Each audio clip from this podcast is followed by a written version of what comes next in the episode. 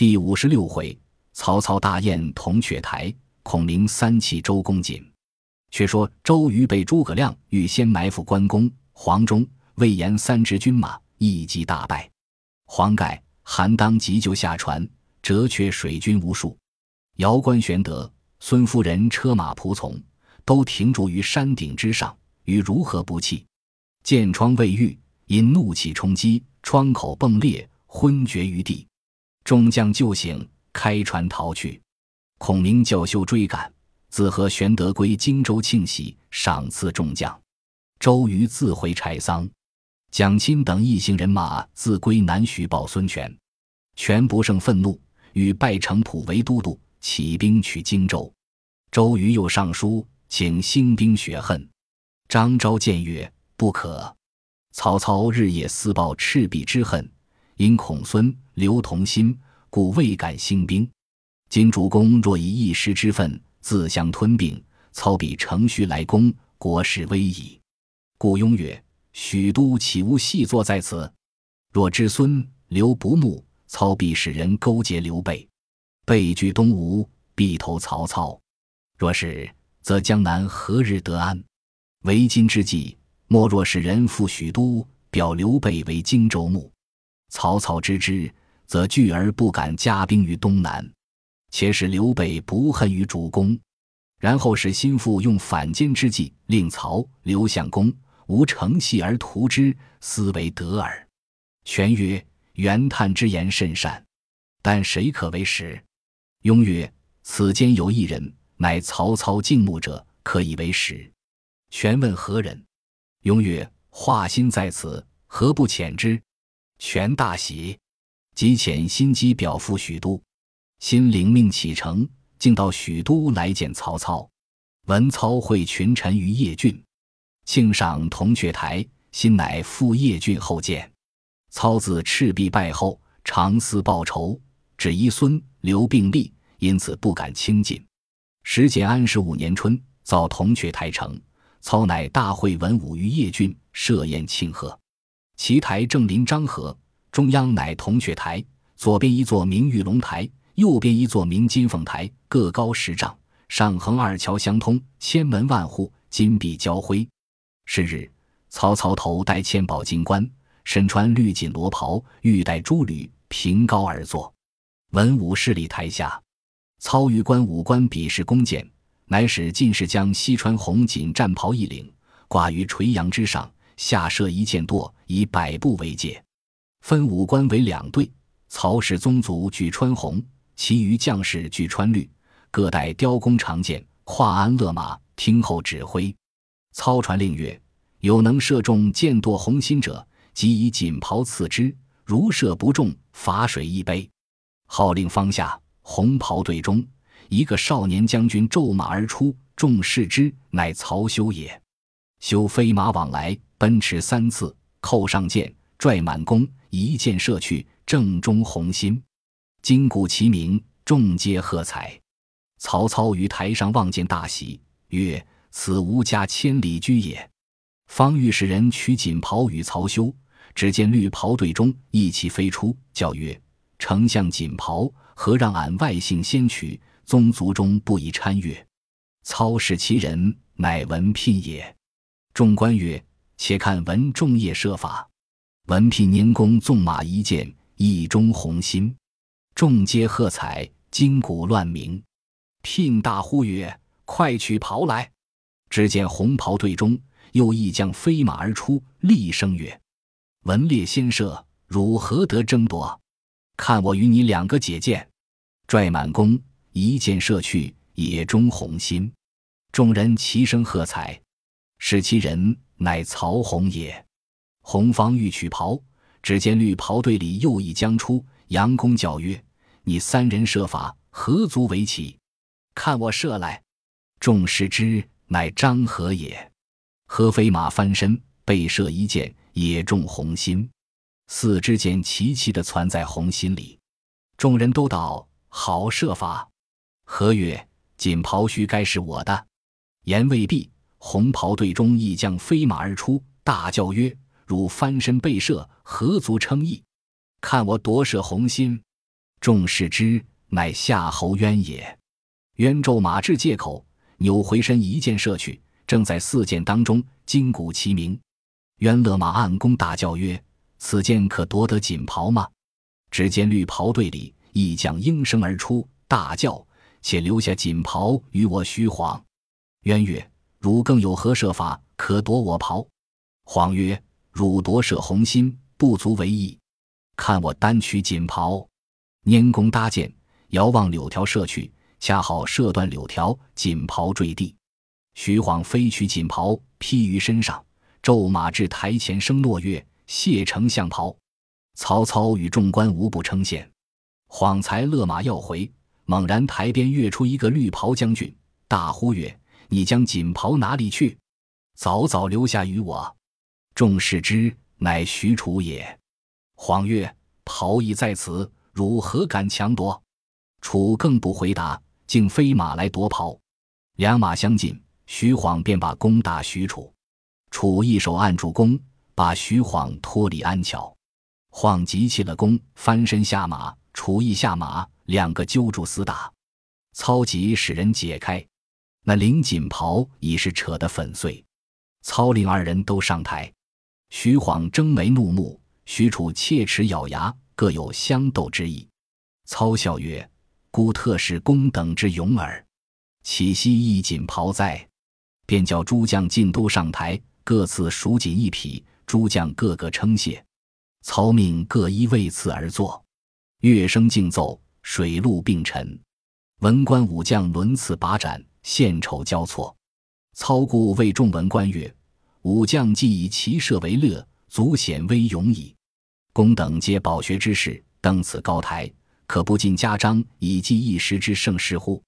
众官皆躬身而言曰：“愿从君命。”时有王朗、钟繇、王粲、陈琳一般文官进献诗章，诗中多有称颂曹操功德巍巍、何当受命之意。曹操逐一览毕，笑曰：“诸公佳作，过于甚矣。孤本于陋，时举孝廉。后值天下大乱，驻京舍于桥东五十里，于春夏读书，秋冬射猎，以待天下清平，方出仕耳。”不意朝廷征孤为典军校尉，遂更其意，专欲为国家讨贼立功。图死后得题墓道曰：“汉故征西将军曹侯之墓，平生愿足矣。”念自讨董卓，剿黄金以来，除袁术，破吕布，灭袁绍，定刘表，遂平天下。身为宰相，人臣之贵已极，又复何望哉？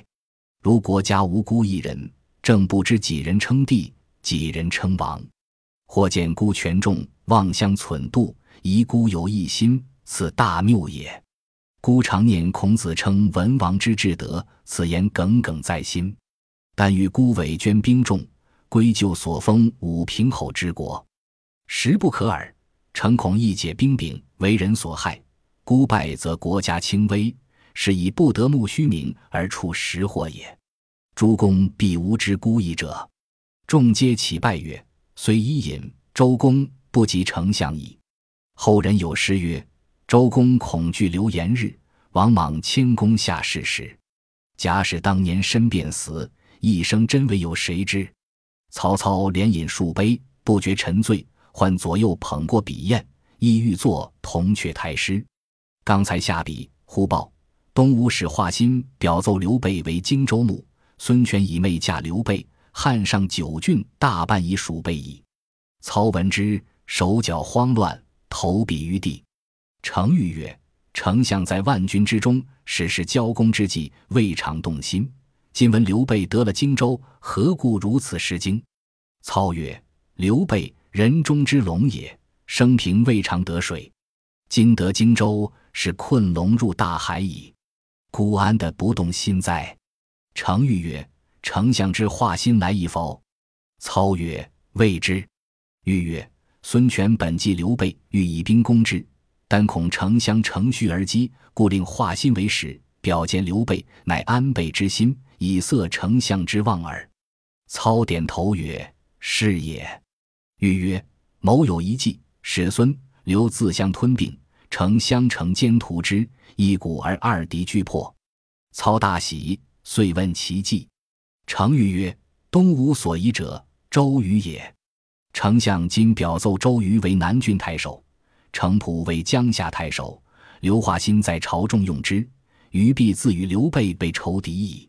我乘其相并而图之，不亦善乎？”操曰：“仲德之言，正合孤意。”遂召华歆上台，重加赏赐。当日言散。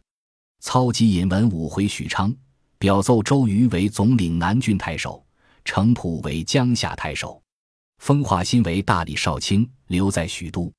使命至东吴，周瑜、程普各受之气。周瑜既领南郡，欲思报仇，遂上书吴侯，启令鲁肃去讨还荆州。孙权乃命肃曰：“汝昔保借荆州与刘备，今被千言不还，等待何时？”肃曰。文书上明白写着，得了西川便还。权耻曰：“只说取西川，到今又不动兵，不等老了人。”肃曰：“某愿往言之。”遂乘船投荆州而来。却说玄德与孔明在荆州广聚粮草，调练军马，远近之事多归之。忽报鲁肃道：“玄德问孔明曰：‘子敬此来何意？’孔明曰。”左者孙权表主公为荆州牧，此事据曹操之计。操封周瑜为南郡太守，此欲令我两家自相吞并，他好于中取事也。今鲁肃此来，又是周瑜既受太守之职，要来索荆州之意。玄德曰：“何以答之？”孔明曰：“若素提起荆州之事，主公便放声大哭，哭到悲切之处，亮子出来解劝。”计会已定，接鲁肃入府，礼毕，续坐。肃曰：“今日皇叔做了东吴女婿，便是鲁肃主人，如何敢做？”玄德笑曰：“子敬与我旧交，何必太谦？”肃乃就坐。茶罢，肃曰：“今奉吴侯君命，专为荆州一事而来。皇叔已借住多时，未蒙见还。今既两家结亲，当看亲情面上。”早早交付。玄德闻言，掩面大哭。肃惊曰：“皇叔何故如此？”玄德哭声不绝。孔明从屏后出曰：“亮听之久矣。子敬知吾主人哭的缘故吗？”肃曰：“某实不知。”孔明曰：“有何难见？当初我主人借荆州时，许下取得西川便还。仔细想来，益州刘璋是我主人之地。”一般都是汉朝骨肉，若要兴兵去取他城池时，恐被外人唾骂；若要不取，还了荆州，何处安身？若不还时，于尊旧面上又不好看，事实两难，因此泪出痛肠。孔明说罢，触动玄德衷肠，真个捶胸顿足，放声大哭。鲁肃劝曰：“皇叔且休烦恼，与孔明从长计议。”孔明曰。有烦子敬回见吴侯，勿惜一言之劳，将此烦恼情节恳告吴侯，再容几时？肃曰：“倘吴侯不从，如之奈何？”孔明曰：“吴侯既以亲妹聘嫁皇叔，安得不从乎？”望子敬善言回复。鲁肃是个宽仁长者，见玄德如此哀痛，只得应允。玄德、孔明拜谢，宴毕。送鲁肃下船，竟到柴桑，见了周瑜，具言其事。周瑜顿足曰：“子敬右中诸葛亮之计也。当初刘备依刘表时，常有吞并之意，何况西川刘璋乎？四次推掉，未免累及老兄矣。吾有一计，使诸葛亮不能出吴算中，子敬便当一行。”肃曰：“愿闻妙策。”瑜曰。子敬不必去见吴侯，再去荆州对刘备说：“孙刘两家既结为亲，便是一家。若刘氏不忍去取西川，我东吴起兵去取，取得西川时，以作嫁资，却把荆州交还东吴。”素曰：“西川条地，取之非易。都督此计，莫非不可？”余笑曰：“子敬真长者也。你道我真个去取西川与他？”我只以此为名，时与去取荆州，且叫他不做准备。东吴军马收川，路过荆州，就问他索要钱粮。刘备必然出城劳军。那时乘势杀之，夺取荆州，雪无之恨，解足下之祸。鲁肃大喜，便再往荆州来。玄德与孔明商议，孔明曰：“鲁肃必不曾见吴侯，只道柴桑和周瑜商量了甚计策，来诱我耳。但说的话，主公只看我点头，便满口应承。计会已定。”鲁肃入见，礼毕，曰：“吴侯甚是称赞皇叔圣德，遂与诸将商议，起兵替皇叔收川，取了西川，却还荆州，以西川权当价资。”但军马经过，却望应些钱粮。孔明听了，忙点头曰：“难得吴侯好心。”玄德拱手称谢曰：“此皆子敬善言之力。”孔明曰：“如雄师到日，即当远接犒劳。”鲁肃暗喜，宴罢辞回。玄德问孔明曰：“此事何意？”孔明大笑曰：“周瑜死日近矣，这等计策，小儿也瞒不过。”玄德又问如何？孔明曰：“此乃假途灭国之计也。虚名收川，实取荆州，等主公出城劳军，乘势拿下，杀入城来，攻其不备，出其不意也。”玄德曰：“如之奈何？”孔明曰：“主公宽心，只顾准备窝弓以擒猛虎，安排香饵以钓鳌鱼。等周瑜到来，他便不死，也九分无气。”便唤赵云听计，如此如此，其余我自有摆布。玄德大喜。后人有诗云：“周瑜决策取荆州，诸葛先知第一筹。指望长江向而稳，不知暗里钓鱼钩。”却说鲁肃回见周瑜，说玄德、孔明欢喜一节，准备出城劳军。周瑜大笑曰：“原来金帆也中了无计。”便教鲁肃禀报吴侯。并遣程普引军接应。周瑜此时见疮已见平愈，身躯无事，使甘宁为先锋，自与徐盛、丁奉为第二领统，吕蒙为后队，水陆大兵五万往荆州而来。周瑜在船中，时复欢笑，以为孔明中计。前军至下口，周瑜问：“荆州有人在前面接否？”人报：“刘皇叔使糜竺来见都督。”瑜唤至。问劳军如何？糜竺曰：“主公皆准备安排下了。”瑜曰：“皇叔何在？”竺曰：“在荆州城门外巷等，与都督把盏。”瑜曰：“今为儒家之事，出兵远征，劳军之礼，休得轻易。”糜竺领了言语，先回。战船秘密排在江上，依次而进，看看至公安，并无一只军船，又无一人远接。周瑜催船速行。离荆州十余里，只见江面上静荡荡的。烧炭的回报：荆州城上插两面白旗，并不见一人之影。于心怡交把船傍岸，亲自上岸乘马，带了甘宁、徐盛、丁奉一班军官，引亲随京军三千人，径往荆州来。既至城下，并不见动静。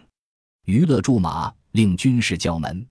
城上问是谁人，吴军答曰。是东吴周都督亲自在此，言未毕，忽一声梆子响，城上军一齐都竖起枪刀。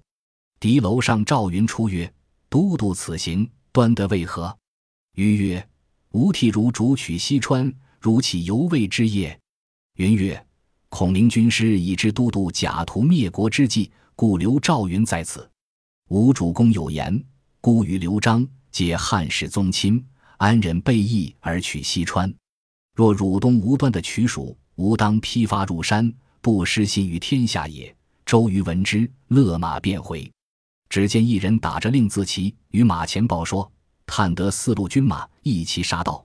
关某从江陵杀来，张飞从秭归杀来，黄忠从公安杀来，魏延从禅岭小路杀来。四路正不知多少军马，喊声远近震动百余里。皆言要捉周瑜，于马上大叫一声，剑疮复裂，坠于马下。